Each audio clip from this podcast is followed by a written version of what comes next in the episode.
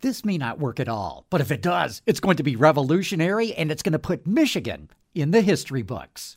With Automotive Insight, I'm John McElroy. The MEDC is taking a bold move to experiment with a powered road for electric cars. The road has embedded inductive charging, where EVs get electricity right from the road as they drive over it, and that greatly increases the range of any electric car. The concept uses precast concrete slabs that are embedded with sensors and wireless charging.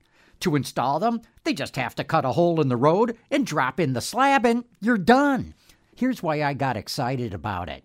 Private industry wants to build these powered roads. In other words, no taxpayer money needed to make our roads better.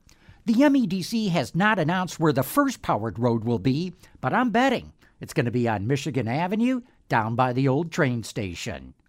With Automotive Insight, I'm John McElroy, WWJ News Radio 950. His karate lessons might not turn him into a black belt. Hi-ya! And even after band camp, he might not be the greatest musician. But with the 3% annual percentage yield you can earn on a PenFed premium online savings account, your goal of supporting his dreams Thanks for everything, Mom and Dad. will always be worth it. Apply today at PenFed.org slash savings. Federally insured by NCUA. $5 minimum to open account. To receive any advertised product, you must become a member of PenFed. PenFed's got great rates for everyone.